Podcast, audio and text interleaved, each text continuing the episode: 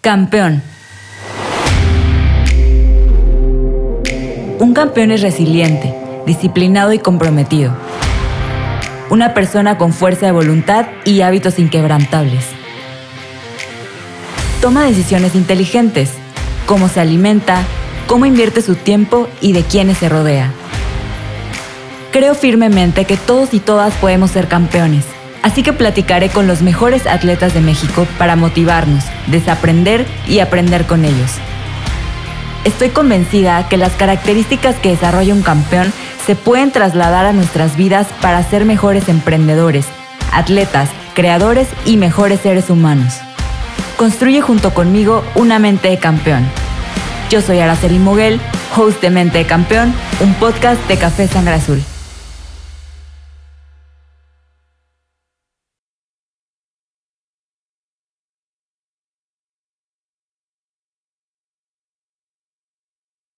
Uno de los aprendizajes más importantes que me he llevado a través de las entrevistas que he realizado a cada uno de los y las atletas de mente de campeón es que la salud mental es un elemento crucial dentro de su preparación, para así poder cumplir cada uno de sus objetivos deportivos. Indagando quién está detrás de cada logro, medalla o reconocimiento de los atletas de alto rendimiento, ellos nos respondían que sí, su coach o preparador físico es importante, su fisioterapeuta y su familia. Pero todos, absolutamente todos coinciden que su preparación mental es clave para alcanzar cada una de las metas que se proponen. A pesar de haber sido un tema tabú, poco a poco escuchamos a más deportistas hablar sobre la importancia de la terapia psicológica. Por ejemplo, Lolita nos comentó la semana pasada que parte de su disciplina como atleta olímpica es asistir con su psicóloga. Lo mismo comentó Ana Ferrer, Jaime González y Raúl Pereda. Es de suma importancia para la carrera de cualquier deportista recibir apoyo y reforzar temas como motivación, control de estrés, preparación ante competencias e integración en equipos. Sin duda, priorizar nuestra salud mental es indispensable para lograr un buen performance como atleta, creador líder y gerente, entre otras profesiones. Para profundizar del tema, el día de hoy me acompaña un gran experto. Él es consultor en psicología en el deporte. Sus especialidades son mental golf, course management, communication management, liderazgo, resolución de problemas, resiliencia y motivación. Cuenta con más de 10 años de experiencia en golf, donde ha desarrollado alrededor de 20 herramientas para el juego mental en este deporte. En sus nueve años como expertise a nivel profesional de fútbol, entrenó mentalmente a jugadores profesionales como Irving El Chucky Lozano, Ariel Nahuelpan, Sebastián Jurado, Mauro Quiroga, entre otros. Estoy sumamente emocionada por esta entrevista que al final de todo nos lleva al core del programa Mente de Campeón. Te invito a que aprendas y desaprendas junto conmigo acerca de psicología del deporte con nuestro mega invitado Jorge Martínez. Jorge Martínez, bienvenido a Mente de Campeón, ¿cómo estás? Muy bien, muchísimas gracias por la invitación. La verdad es que me, mira, me quedé corta por toda la información y tu currículum que me enviaste, pero pues las historias creo que son lo que cuentan al final de todo y yo quería saber de primera mano em, cómo es que tú llegaste a entender o saber que, que esta era tu profesión o que te apasionaba la psicología en el deporte y por ahí si puedes completar el, el currículum que yo leí hace ratito, em, vaya, me, ayudaría muchísimo para compartir a todos cómo es que descubriste que te querías dedicar a esto. Muchas gracias nuevamente por la invitación. La verdad es que es un gusto hablar de algo que me apasiona tanto como es la mente de, del deportista. Pues eh, para mí, de alguna manera, siempre he dicho que tuve mucha suerte de poder compaginar mis dos pasiones, ¿no? Una el deporte y la otra la psicología. Curiosamente, eh, pues yo antes de estudiar fui futbolista profesional. Eh, fui profesional de fútbol de salón.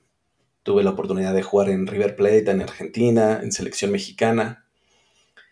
Y fui un estudiante eh, con una beca deportiva cuando yo entro a estudiar psicología, psicología clínica, pues me doy cuenta de que era algo que me apasionaba muchísimo, ¿no? El, comportamiento de la mente.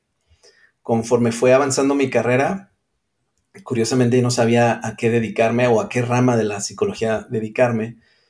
Y pues tuve un gran mentor en la parte de la psicología, que era el director de la carrera de la universidad, que él me propuso el iniciar algo donde pudiera yo compaginar tanto el deporte como la psicología.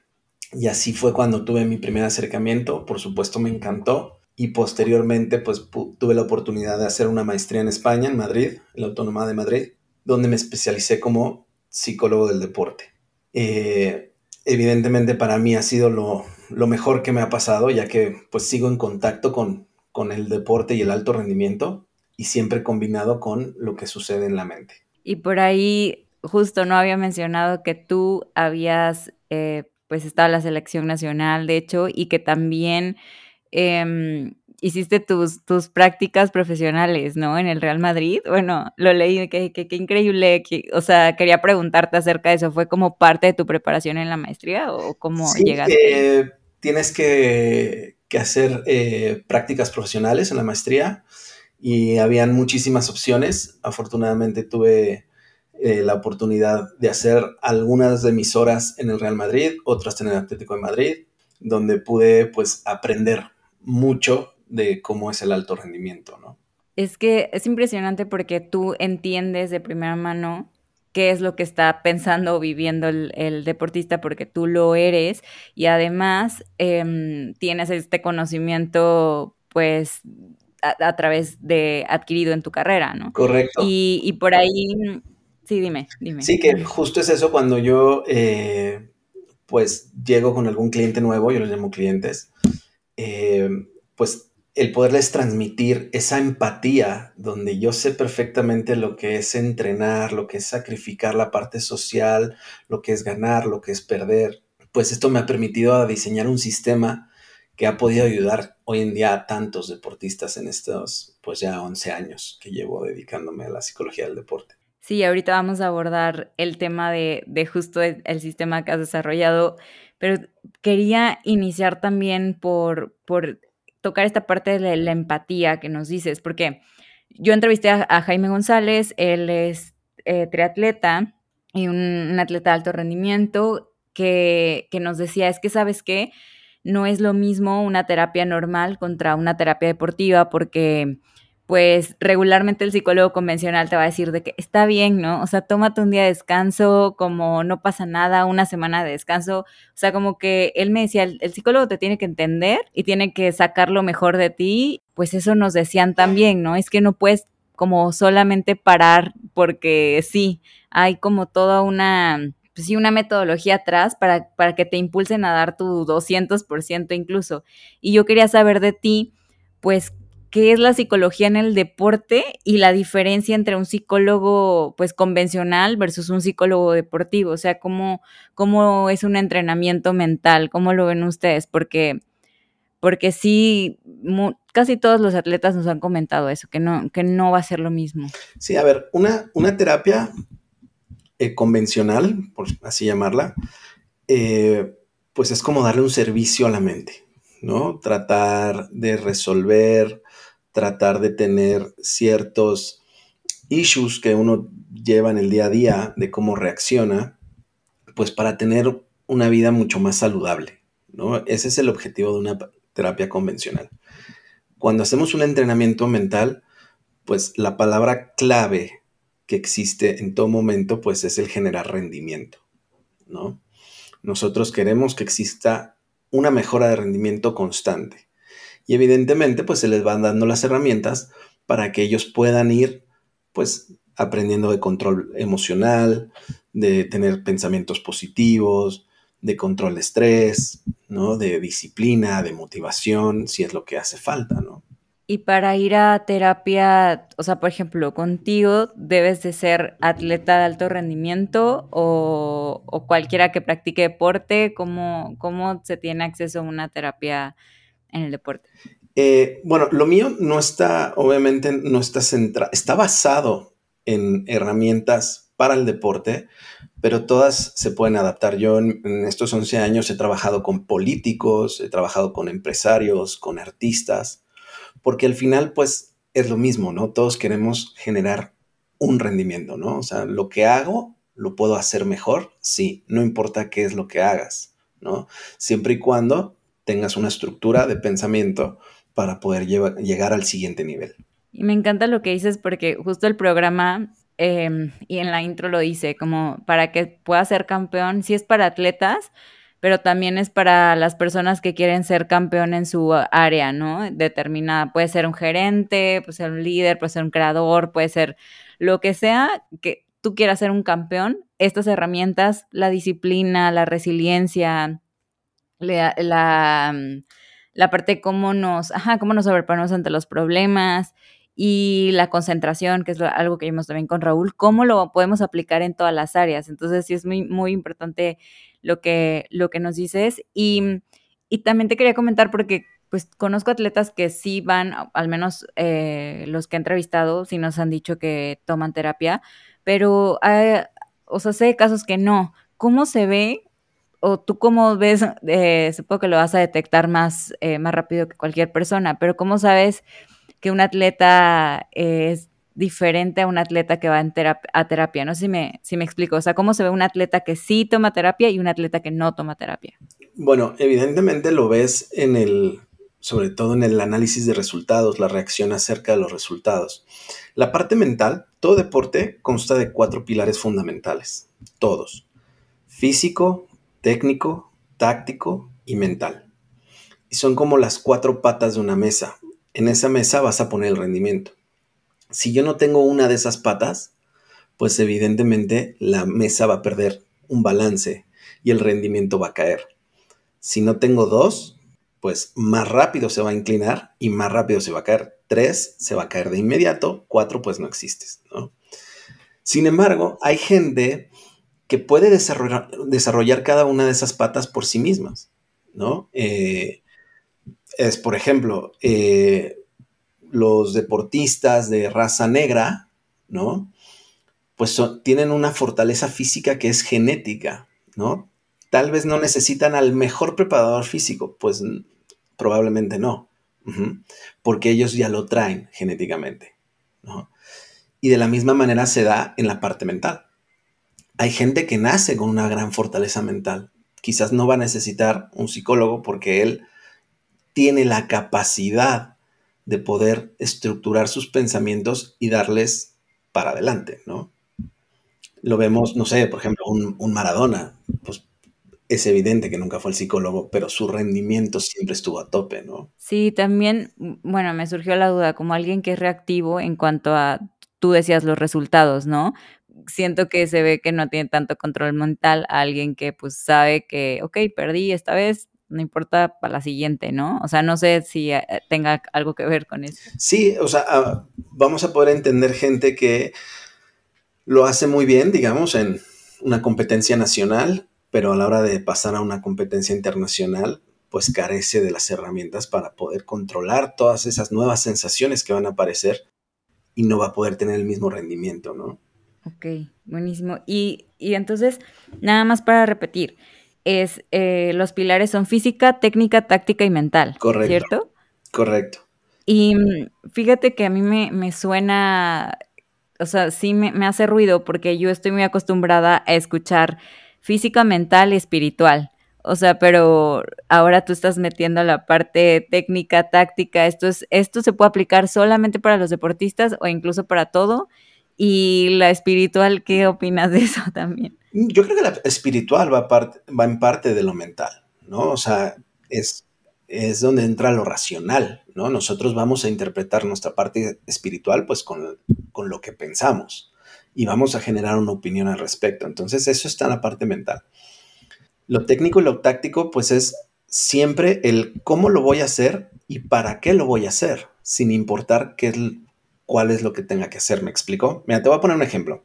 Alguna vez trabajaba yo en una universidad y llegó el entrenador de eh, fútbol rápido femenil.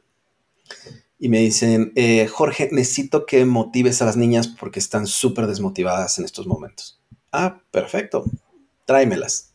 Me las reunió y pues yo empecé a hacer preguntas, ¿no? Y una de las preguntas que hice fue, ¿cómo quedaron el partido anterior? ¿No? No, pues perdimos 10-1, ¿ok?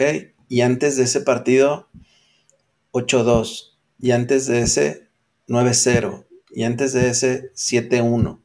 Perfecto, chicas. No hay ningún problema. Eh, regresense a entrenar, ¿no? Y regresó el entrenador y me dice, ¿qué onda? ¿Por qué tan rápido? ¿No? ¿Que las ibas a motivar? Le digo, yo te las puedo motivar. Pero es evidente que con esos resultados, ellas no tienen idea de cómo pegarle a la pelota, dónde situarse en la cancha, no tienen un fondo físico. Y yo te las puedo poner como unas leonas, pero al cuarto gol que les metan, pues se van a desmotivar otra vez. ¿no? Entonces, por eso hay que verlo como un equilibrio que hay entre todas esas partes, ¿no? Si tú no estás bien físicamente, vamos a suponer en el ejemplo del golf. Pues el golf es un deporte que dura 5 horas, que estás a 30 grados la mayoría de las veces y que son 4 días de torneo, más el viaje que te pegaste, más los días de práctica. Entonces, no es lo mismo tu swing en el hoyo 1 que en el último hoyo del torneo, en el hoyo 72.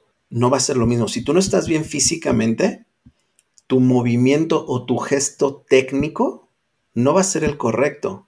Por ende, tu decisión táctica que habías decidido va a ser incorrecta y eso va a impactar directamente en tu confianza. Así de entrelazados están, ¿no? Entonces, muchas veces llegan conmigo, es que Jorge me falla la cabeza. Ok, ¿y cómo estás físicamente? No, mal. Bueno, hay que atacar primero esa parte, ¿no? ¿Hay un orden? ¿Tú, dirías que hay un orden? Primero la física, después la mental. ¿Como de prioridad? Ajá. Mira, yo creo que todas son igual de importantes. Creo yo que la mental es la que va a hacer la diferencia al final, ¿no? O sea, si nosotros llegamos a los Juegos Olímpicos, pues vamos a tener en la final de, si quieres, de natación, de atletismo, de lo que tú quieras, vamos a tener al 100% de los competidores físicamente en su prime o en, la capacidad óptima, ¿no? Técnicamente van a ser superdotados porque están dentro de los mejores del mundo. Tácticamente hicieron una planeación de su rendimiento o de lo que van a generar en la competencia prácticamente perfecta. Lo que va a hacer la diferencia es quién va a manejar el estado emocional el nivel de estrés que se va a sentir, ¿no? Tú imagínate alguien que hace, por ejemplo, 100 metros planos. Se entrena durante cuatro años, todos los días, para un evento que va a durar 10 segundos. La respuesta ante todo eso es una lluvia emocional que si tú no estás capacitado para poderlo gestionar, pues probablemente vayas a fallar. Y eso se representa quizás en una salida en falso, quizás en perder el paso, ¿no? O en un gasto de energía brutal, que es el estrés. Entonces eso todo lo, van trabajando diario para que también sepan qué hacer en cada situación, ¿no? Correcto. Y, y, como dices, es una mesa que al final si cualquiera de estos cuatro pilares no está bien puesto, pues se va a caer. O sea, totalmente. El arma secreta sería la, la estabilidad mental por, lo que nos comentas. Claro, o sea, a ver, por ejemplo, el chicharito. El chicharito físicamente 10 puntos, ¿no? Mentalmente 10 puntos, ¿no? O sea, lo hemos visto con, con esa entrevista famosa de hace cuatro años de por qué no imaginamos cosas chingonas y tal. Eh, tácticamente se posicionaba para solamente empujar la pelota. Técnicamente no era el más dotado. ¿no? Si él hubiera tenido una mayor, un mayor talento técnico, pues hubiera llegado más lejos. Ok, hoy es el máximo anotador de la selección mexicana, jugó en el Real Madrid, jugó en Manchester, es el máximo goleador latinoamericano del Manchester United, jugó en Europa, metió más de 200 goles. Evidentemente son números impresionantes. Para nosotros es un grande, pero pues quizás si preguntamos por él en Brasil no saben ni quién es. ¿Por qué? Porque le faltó la parte técnica para hacer un fuera de serie, ¿no? Sí, porque justo su mente sobresalía, él siempre visualizaba cosas pues buenas, positivas, etcétera, pero justo no había puesto a pensar que si hubiera desarrollado esa, habilidad hubiera sido totalmente diferente y exponenciar, exponenciar su talento. Y eso, o sea, eso me lleva a que tú logras detectar en cuál eh, hay que trabajar y, y, por aquí la pregunta de una vez de tu metodología. O sea, en tu metodología eso ¿Eso es lo que propones? ¿Revisar las cuatro áreas y entonces ir trabajando una por una? Bueno, yo siempre les pido que se responsabilicen de las otras áreas. Evidentemente yo no soy experto en, la parte física, no tengo una idea. Sé que es necesaria, ¿no? O sea, si no tienes lo, necesario físico, pues no vas a poder competir, ¿no? Eh, lo mismo en la parte técnica, yo no tengo los fundamentos técnicos de cada deporte. Eh, pero sí les pido que ellos se responsabilicen, ¿no? Y les hago notar la importancia de ellos y de que tienen que generar el mayor trabajo en cada uno de ellos, ¿no? O sea, eh, imagínate, un desgarre en un esquiotibial, por ejemplo, puede ser provocado por una carie, ¿no? Así de meticulosos tenemos que ser con los detalles, ¿no? Pues yo no soy dentista para andarles checando la boca, pero sí es como, oye, tienes que tener un chequeo constante, físico, de todo, ¿no? Sé consciente de qué vas a comer, qué vas a tomar, cada cuándo, por qué, ¿no? Y lo mismo en la parte técnica, tienes que cumplir, pues, no sé si has escuchado la teoría de las 10.000 horas de la expertise. Si no has sumado 10.000 horas, no, o sea, tienes que seguir para adelante porque hay alguien que sí lo está haciendo, ¿no? Michael Phelps entrenó 365 días durante cuatro años, o sea, 365 días al año durante cuatro años para Beijing 2008, ¿no? Entonces, si yo quiero competir, pues tengo que estar dispuesto a poder hacer eso, ¿no? Si no, pues voy en desventaja.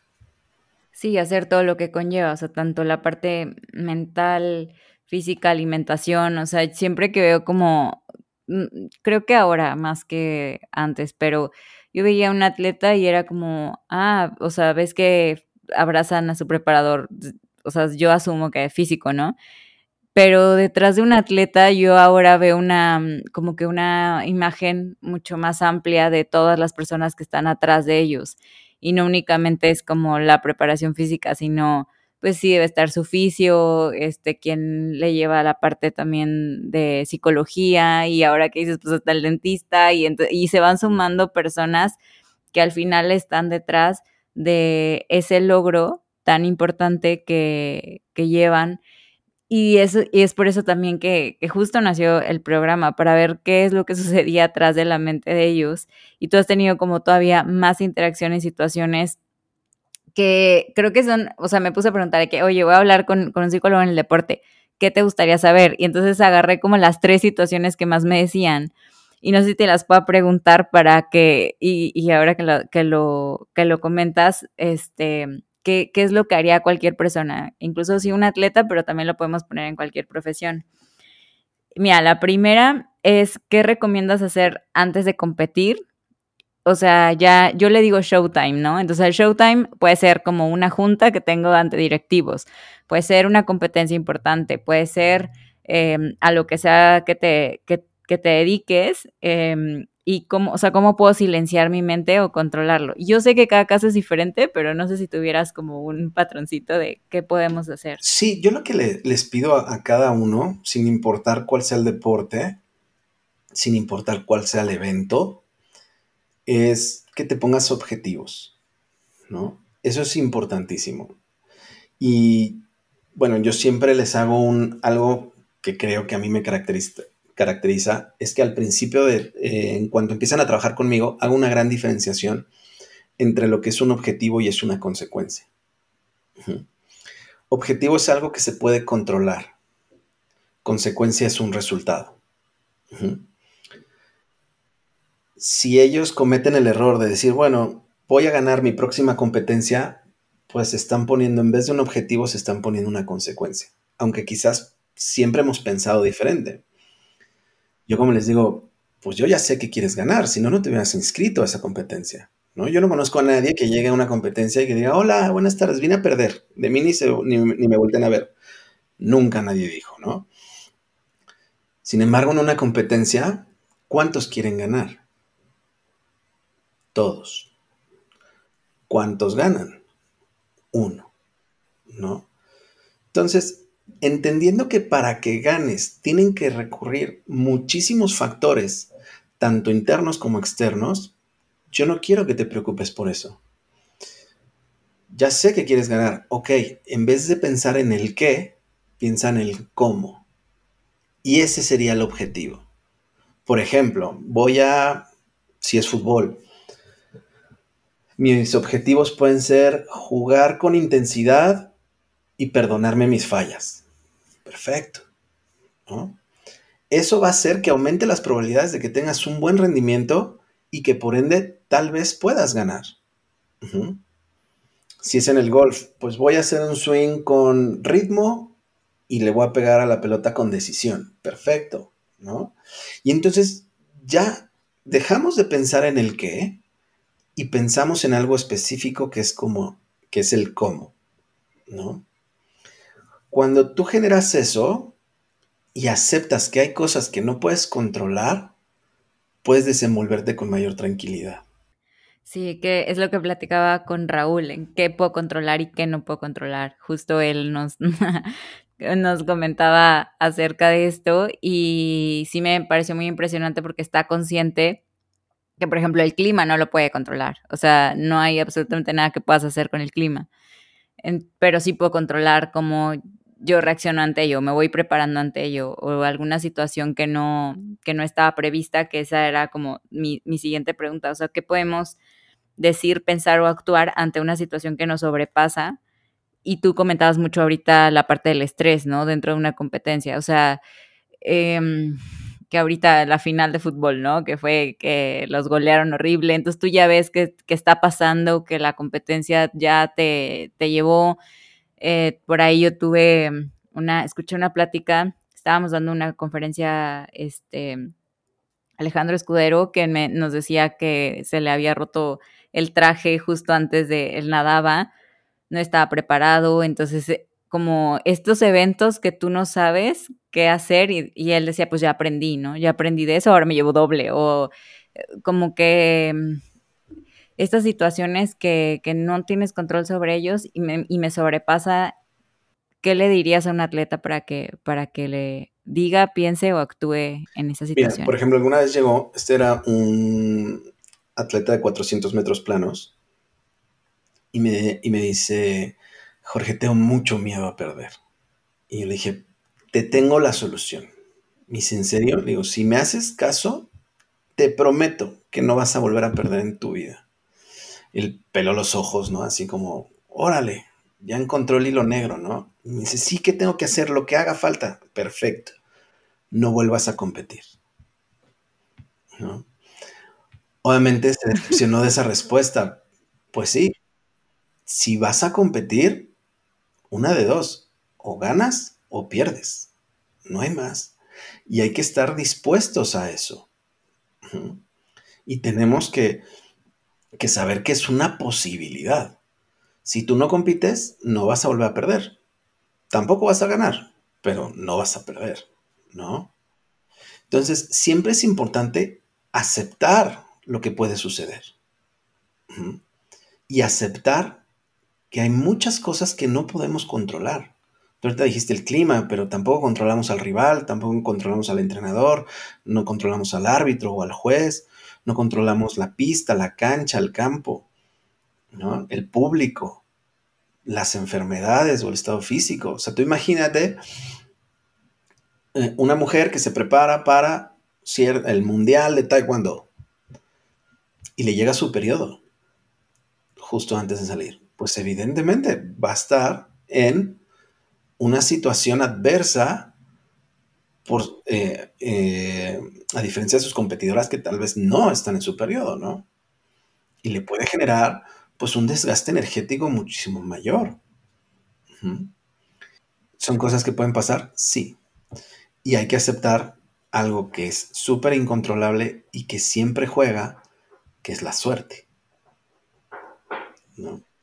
Y te puede tocar la mala suerte de que si vas corriendo 100 metros planos y el tipín de al lado se cae y cae encima de ti. Sí, ¿no? como en la Fórmula 1. Que se te poncha una llanta. Pasa mucho. Ya no depende de tu rendimiento, cuánto te preparaste o cuánto invertiste en lo que sea. Puede pasar cualquier situación. Y mm, o sea, yo tengo aquí una duda que me acaba de surgir de los campeones mundiales que llevan tres, cuatro, cinco, seis campeonatos, que nunca les pasa nada, o cómo es que ellos llegan tanto a, o sea, a repetir sus victorias. Yo te invito a que puedas estudiar cualquier historia de cualquier grande en el deporte. Y en todas, en todas vamos a ver un momento de resiliencia muy fuerte, muy poderoso. Yo como le digo a todos mis clientes, llegar a la cima es un camino cuesta arriba, lleno de obstáculos, muy, muy canijos, en los cuales vas a sufrir, vas a llorar, vas a sudar y vas a sangrar. Es muy difícil llegar a la cima. Nadie llegó eh, en un camino de flores, ¿no? Divino, así en línea recta. En todos los que tú me digas, vamos a ver en algún punto de su vida una situación muy adversa, la cual ellos pudieron salir adelante. En todos. No hay ninguna historia de éxito que sea, eh, todo me salió muy bonito, todo estuvo bien y ya está. No existe. Sí, justo diario me gusta leer una historia de, tengo como cuatro libros de cuentos para niños rebeldes que resumen como una mini biografía de cada una de las mujeres que, que son súper exitosas cada quien en su ámbito y todas, o sea, te dejan de que, a ver, si ella tuvo esta situación, claro que yo puedo. O sea, la tuvo mil veces más difícil que yo o que cualquiera, ¿no? Entonces sí tienes toda la razón. Y ahora que comentas esto, es, es como fluir ante las situaciones y adaptarnos. Por ahí Raúl, que creo que no lo comenté en el episodio, pero eh, Raúl nos súper recomendó a Jorge para, para la entrevista. Y no me quiero equivocar, pero nos dijo que tenías un tatuaje, ¿cierto? Que se llama, que dice Big Water. Sí, tengo, tengo dos. Sí, ah, uno es eh, que es mi herramienta, pues, entre más famosa y consentida que tengo, que es una filosofía de vida, que son las tres Fs. Eh, que es focus, enfócate a lo que puedes controlar, flow, fluye para adaptarte a lo que no puedes controlar, y fun, disfruta y diviértete cada aspecto que hagas, ¿no? El flow, pues eh, al menos yo lo interpreto eh, con una definición que dio Bruce Lee, donde dice que hay que ser como el agua, ¿no? El be water porque dice Bruce Lee, si tú pones agua en una botella, toma la forma de una botella. En un vaso, toma la forma de un vaso. En una taza, de una taza. Entonces, el chiste es que te puedas adaptar a las cosas que no puedes controlar. Creo que esto se aplica para todo y también qué bonito que los atletas que tú llevas eh, y que están contigo en terapia, pues lo adopten también como suyo, ¿no? Y lo apliquen cada quien a su deporte. Y él, y él lo decía, es que me encanta esa filosofía, me encanta em, entender que no todas las situaciones van a tener el control y, él me, me, ayudó a entender esto. Entonces, también quería, quería tocarlo por acá y, ya que estoy en, en parte de tu filosofía, dentro de la información que tú me mandaste, había una frase que a mí me llamó la atención porque no la logré entender, ¿no? Entonces, quería que tú nos explicaras un poquito más de ella. Dice, tal cual, empieza donde estés y termina donde desees.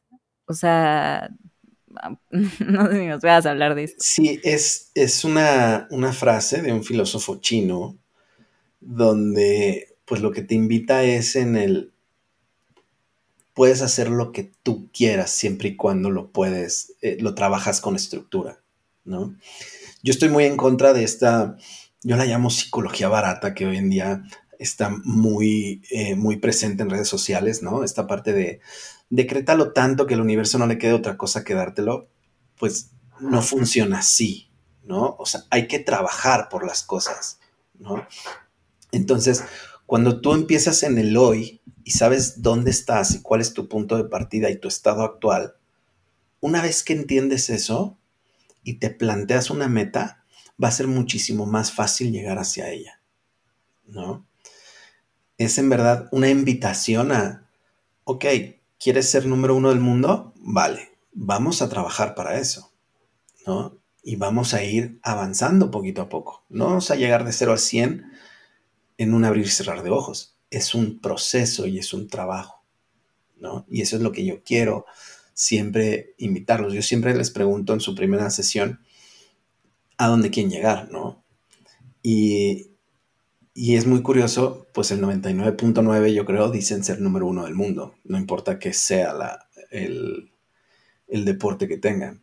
Y a mí me da una tranquilidad de decir, ok, quiere. Tal vez hoy no sepa por dónde va, hay que pasar para llegar ahí yo le voy a mostrar. Y a lo mejor después dice, no, ya no quiero tanto ser el número uno del mundo. Perfecto, es muy válido. Pero si tú quieres llegar ahí, yo te voy a enseñar cómo puedes llegar ahí. ¿No?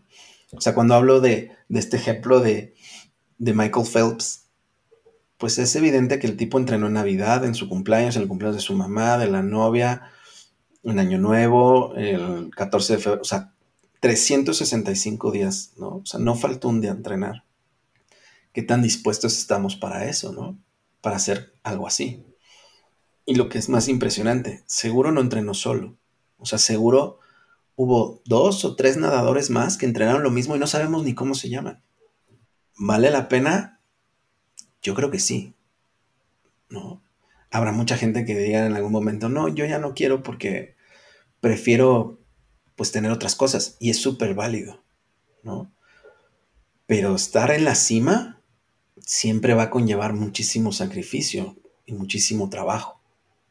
Lo vemos, por ejemplo, no sé, Michael Jordan, no sé si viste su documental, que el tipo le costaba mucho trabajo y los primeros cinco años no ganaba, ¿no? No, no, no ganaba ni siquiera la final de su conferencia y se reinventaba, ¿no? y decía, ok, necesito estar más, estar más fuerte. ¡Pum! De una temporada a otra subió 16 kilos de masa muscular.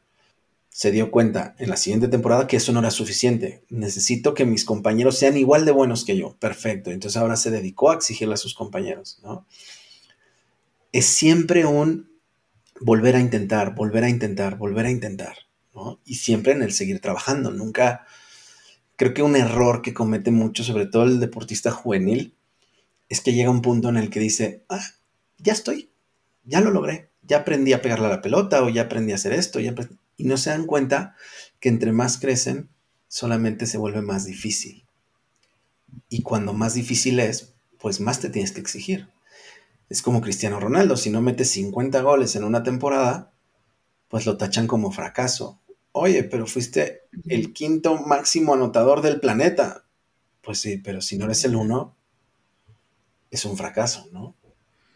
Me surge una duda aquí en relación a, puedes trabajar muy bien en ti, ok, lo entiendo, pues si estás en un deporte en equipo, tú entras como coach de todo el equipo o, y, y, ahorita que abordas lo de Michael Jordan, claro, o sea, él se puso a exigirle a sus compañeros tanto que lo odiaban, ¿no? Así de, es que es insoportable pero no creo que todos tengan también esa capacidad de, bueno, yo voy a, exigirle a mi otro equipo. ¿Qué recomiendas hacer en, un deporte donde no depende nada más de ti, sino de otro? Sí, es un trabajo diferente, ¿no? Cuando es un... bueno, a ver, yo veo muchos futbolistas de manera individual, pero obviamente se les lleva a entender que su que el éxito grupal pues no va a depender solo de él. ¿no? Hay una frase muy famosa de uno de los mejores futbolistas argentinos, nacionalizado español, que dice, nadie es tan bueno como todos juntos, ¿no? De Alfredo Di Stéfano. Y tiene toda la razón. Pues por más bueno que seas, pues si los demás no están en el mismo canal que tú, no lo van a poder lograr, ¿no? Cuando a mí me contrata un equipo de fútbol, pues trato de llevarlos al mismo enfoque, ¿no? A todos. Y tratar de generar el, rendimiento en conjunto y no individual. Perfecto. Y mira, ya llegamos a los 40 minutos y yo tengo como 60 preguntas más, pero voy a tratar de hacer mis últimas dos em, muy inteligentemente para que nos dé el tiempo. Y, y, mira, yo sé que el asistir a terapia pues es un privilegio, ¿no? O sea, no, no todos tenemos como el acceso a asistir. Y, y en realidad pues, o sea, ¿qué opción tú nos puedes dar? para trabajar como en nosotros mismos, ser mejores atletas y sobre todo las personas que no tienen el acceso a este privilegio, em, ¿hay alguna forma en la que puedan trabajar su salud mental o cómo nos...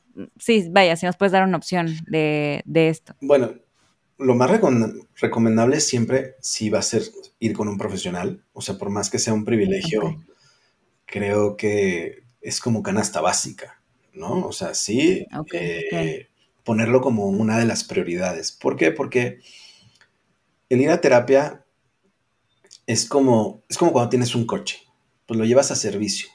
Oye, pero todavía funciona. Sí, funciona, pero es para evitar que se vaya a descomponer más adelante, ¿no? Ir a terapia es lo mismo. Es un viaje por conocerte, por entenderte, sobre todo, ¿no? Para poder saber por qué reaccionas como reaccionas con ciertas situaciones que se van presentando en la vida. Eh, si de verdad es imposible la terapia, pues yo recomiendo mucho la lectura. Hay mucho, mucho material para poder leer donde podemos entender un poquito de cómo va funcionando la mente y por qué reaccionamos, ¿no? Creo que es lo mejor. Y si ya de plano no vamos a leer, pues es el siempre tener una conciencia de lo que nosotros hacemos, ¿no? Y tratar de hacernos nosotros las preguntas de por qué hago esto o para qué hago esto, ¿no? Y es como vas generando estructura. Sí, es súper importante eso. Me encantó la, canasta básica porque considero que pues vas trabajando en, en ti y al final todas las áreas de tu vida como van fluyendo todavía más. Si, por ejemplo, van tomas terapia con un psicólogo y no hace match contigo, ¿tú recomiendas que se, que se puedan cambiar o no sé, o sea, pero yo sí siento que la forcé demasiado tiempo con, pues, con alguien que no, entonces, pues al final no nada más es ir con un psicólogo y a terapia y ya, sino realmente alguien que, que vaya contigo, o sea, no sé si lo estoy diciendo bien, o sí terminar con la persona que iniciaste porque pues es un proceso, ¿no? Y se tiene que adaptar. Lo, primero, lo primero que se tiene que hacer en terapia es disfrutar tu terapia. Eso es fundamental, ¿no? O sea, que se te antoje ir a terapia, que, que quieras ir, ¿no? Y evidentemente para ello tienes que hacer un clic con el terapeuta pues esto es como todo, ¿no? Como puede haber un buen doctor, como puede haber un mal mecánico, como puede haber un buen cocinero, ¿no? Pues uno tiene que ir probando para ver qué tipo de terapia pues es la que más le gusta, ¿no? Eh, hay muchísimas corrientes, hay muchísima gente que lo hace de maneras distintas y el chiste es encontrar esa persona que te va a generar ese disfrutar, ese viaje de conocerte a ti mismo, ¿no? Perfecto, me quedó súper, súper claro. Y bueno, esa era de la última pregunta, pero la voy a adelantar. Si alguien quiere tomar terapia contigo, es neces bueno, ya no dijiste que no nada más llevas atletas, sino eh, cualquier tipo de mm, profesión o lo que ejerzan. Y también eh, estás accesibles en línea, como es, para aquí el comercial antes de que, de que cerremos. Muchas gracias. Sí, eh, todas mis sesiones son vía Zoom. Yo trabajo solamente, únicamente por Zoom, debido a que me la paso de viaje, de gira con los deportistas. Entonces, así pues puedo atenderlos cada semana desde donde yo esté. Eh, trabajo en paquetes de sesiones. O sea, conmigo no se pueden tomar dos sesiones o siete sesiones o doce sesiones. Siempre vamos a ir en paquetes de cinco. ¿Por qué? Porque cada cinco vamos a ver una mejora. ¿no? Ese es eh, la idea. Y la mejora no la vamos a ver tal vez en resultados, sino la vamos a ver en sentirse mejor uno mismo, ¿no? Perfecto. Entonces, cualquier eh, persona que nos esté escuchando y que quiera tener acceso a las em, terapias con Jorge, pues se pueden contactar con él en Instagram. Estás como Animal Mind MX, si no me recuerdo. Correcto, Animal Mind MX. es el, Instagram de la consultora y, este, y ahí pueden mandar mensajito y, y se les puede explicar todo el proceso. Pues nos vamos con la última pregunta que le hago a todas las personas que entrevisto y es ¿qué características consideras que tiene una mente de campeón? Mm, yo creo que es el, eh, el que sea valiente, ¿no? El que sea humilde y el que se pueda autoexigir cada día, ¿no?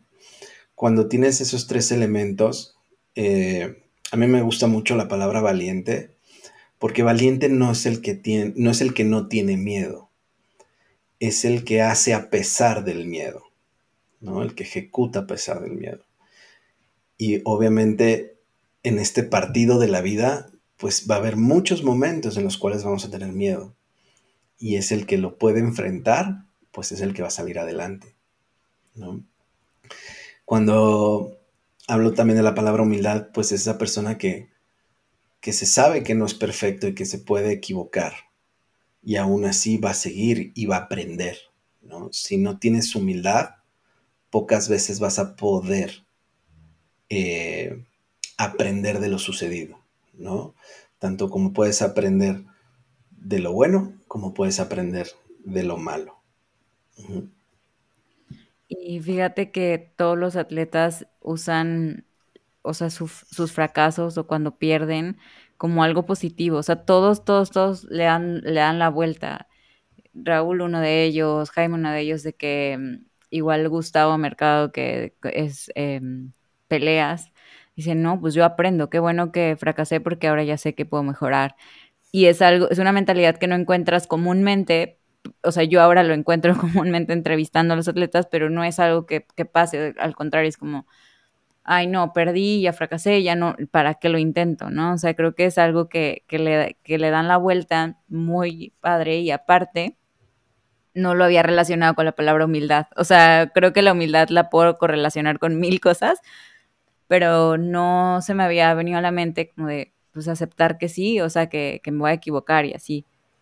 Este, y bueno, quería em, nada más para, cerrar la entrevista, si nos puedes dejar algún mensaje y ya con esto nos vamos a las preguntas rápidas. ¿Algún mensaje que, que englobe todo lo que, lo que vimos en esta, en esta sesión?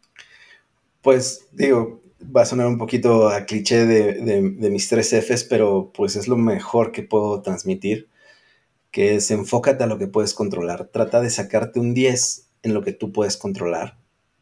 Adáptate y acepta lo que no puedes controlar, ¿no? Baila con las, o sea, así que baila la canción que te toquen, que no importe si no te gusta o no, pero baila y disfruta, porque la vida puede ser muy cruel, pero también tiene cosas muy padres. Y siempre, siempre las cosas padres nos van a suceder si tomamos acción en lo que nos toca, ¿no? Qué importante y que yo he aprendido muchísimo en esta entrevista, he aprendido bastante, por eso estaba como creo que tan callada y, la verdad es que yo leí en, la información que nos mandaste que tú quieres ser el número uno en el mundo. Y ya abrí esta sección como de saber qué sigue para las personas que entrevisto y me gustaría saber qué sigue para ti. O sea, ¿tienes algún plan en el que te podamos ahí ver, echar porras, etcétera? Este, ¿Qué sigue para Jorge? Bueno, yo eh, evidentemente siempre trato de, pues trato de siempre, de cada año ser mejor, de tener nuevas herramientas, de prepararme, de aprender. Evidentemente, pues como yo siempre he dicho, quiero llegar eh, con clientes míos al P-Tour, eh, trabajar en algún club en la Liga Premier de Inglaterra. Ya me tocó salir campeón en la Liga MX, ahora quiero ser campeón en, una liga internacional. Me encantaría tener pilotos en la Fórmula 1. Eh, siempre creo que hay que tirarla a lo más grande, ¿no? Y, hay una frase que me fascina, ¿no? Que dice, no me digas que el cielo es el límite, cuando hay huellas en la luna, ¿no? Eh, y es eso, el siempre quererle tirar con todo, ¿no? Ojalá que, que pronto esas cosas que no dependen de mí se den, pero pues yo siempre voy a estar, eh, como decimos en el fútbol, en puntita de pies para que eso suceda. Muchísimas gracias por este mensaje y seguramente vas a, vas a lograr todo lo que te propongas con toda la mentalidad tan increíble que tienes. Vamos a las preguntas rápidas con una palabra o una frase que, nos digas. Em, salimos de, de esto. ¿Estás listo? Listo. Súper completa la frase. Un campeón es. Valiente. Perfecto. El atleta que te ha inspirado a seguir tus sueños. Mm, Mohamed Ali. El mejor consejo que te han dado para entrenar. Sé y haz lo que tú sabes hacer. Un consejo que es tan malo que debes advertirnos para no hacerlo. No te pongas nervioso. ¿Por qué? Porque siempre nos han dicho que no, que no tengamos los, que no sintamos nervios y creo que eso es un gravísimo error porque desde chiquito es no te pongas nervioso si vas a salir en la pastorela o si vas a pasar el pizarrón y, los nervios son algo padrísimo. Los nervios es una reacción natural de la mente que solamente se da cuando estamos haciendo algo que nos importa. ¿no? Sentimos nervios la primera vez que nos declaramos a una niña, o en tu primer beso, o en tu primer baile, o en tu primer día de escuela. Pues si tienes nervios antes de competir es porque estás haciendo algo muy importante y tienes que aprender a disfrutarlos. Sí, justo, no sé, en una conferencia, ¿no? Voy a dar y me pongo nerviosa, pero pasa y después quiero volver a vivirlo. o sea, o en las entrevistas, no, pues yo quiero más. Y tienes toda, toda la razón. ¿El mejor hábito que tienes? La disciplina. Ok. Tu rutina matutina resumida. Eh, me levanto, doy consulta, después entreno, ya sea estoy haciendo box o corro, regreso y doy consulta. Y así estoy todo el día. Perfecto. ¿Prefieres cardio o pesas? creo que el equilibrio entre los dos es lo mejor. Importante. Súper. Em, ¿Un ritual que nos recomiendes hacer antes de competir? Em, visualizar. Desgraciadamente nunca nos enseñan a visualizar. Es un poco más complejo que solamente imaginar pero lo que yo les recomiendo es sentir, utilizar tus sentidos para que estos se activen, ¿sabes? Este, ponerle atención a lo que hueles, a lo que escuchas, a lo que ves, a lo que sientes. Entre más despiertos lleguen tus sentidos a la competencia, mejor vas a reaccionar. Perfecto. Y bueno, ya creo que ya no me la habías, no me, no me habías comentado cuál era, pero ¿qué canción te gusta para entrenar? dinos una. Fíjate que para entrenar soy mucho de escuchar podcast, pero eh, mm. pues me gusta mucho. Yo creo que mi canción favorita es, se llama Three Little Birds de. Eh, ay, se me fue, de Bob Marley. Dice, Don't worry about the things, every little things is gonna be alright. Es una canción que a mí me fascina y me da un boost durísimo. Buenísimo. Pues con esto cerramos la entrevista. Lo vamos a poner en una playlist de Spotify que está em, nombrada como Mente Campeón. Y pues muchísimas gracias. En verdad aprendí demasiado. Em, esto nos lleva todavía a profundizar más acerca de la mente del campeón y de cómo los atletas se preparan para cualquier reto que tengan. Y te lo, te lo dije antes de iniciar, pero yo sé que tu tiempo vale oro y agradezco esta hora que nos, que nos das para que las personas que quieran todavía ser mejores en su área sepan que esta es una gran herramienta que los va a ayudar para lograrlo. Y, y, pues nada, agradecer a las personas que nos escucharon todo este tiempo. Los invito primero a aplicar lo que hemos escuchado para convertirnos como habíamos comentado antes, no solo en mejores atletas, sino creadores, emprendedores y en mejores seres humanos. Los invito a compartir este episodio con alguien que les serviría escuchar todos los tips y el mensaje que Jorge nos ha compartido. También nos ayuda bastante que nos sigan en Spotify. Ahora ya estamos en Apple Podcast y Amazon Music. Em, y compartan el link del episodio en sus stories en Facebook o en WhatsApp. Si lo hacen, no olviden taguearnos en Instagram como Araceli Momuguel y como Animal Mind MX, ¿cierto? Sí. Perfecto. Pues ahora sí, esta es la motivación que necesitabas para entrenar como Power Ranger, donde quiera que estés escuchando este podcast, ya sea mientras haces tu cardio, te preparas tu post-workout o estés poniendo todo en orden para el siguiente día. Mil gracias por darme lo más valioso que tienes, que es tu tiempo. Yo soy tu host, Araceli Moguel, y esto fue Mente Campeón, el podcast de Café Sangre Azul. Muchísimas gracias, Jorge. Muchas gracias a ti por la invitación. La pasé muy bien.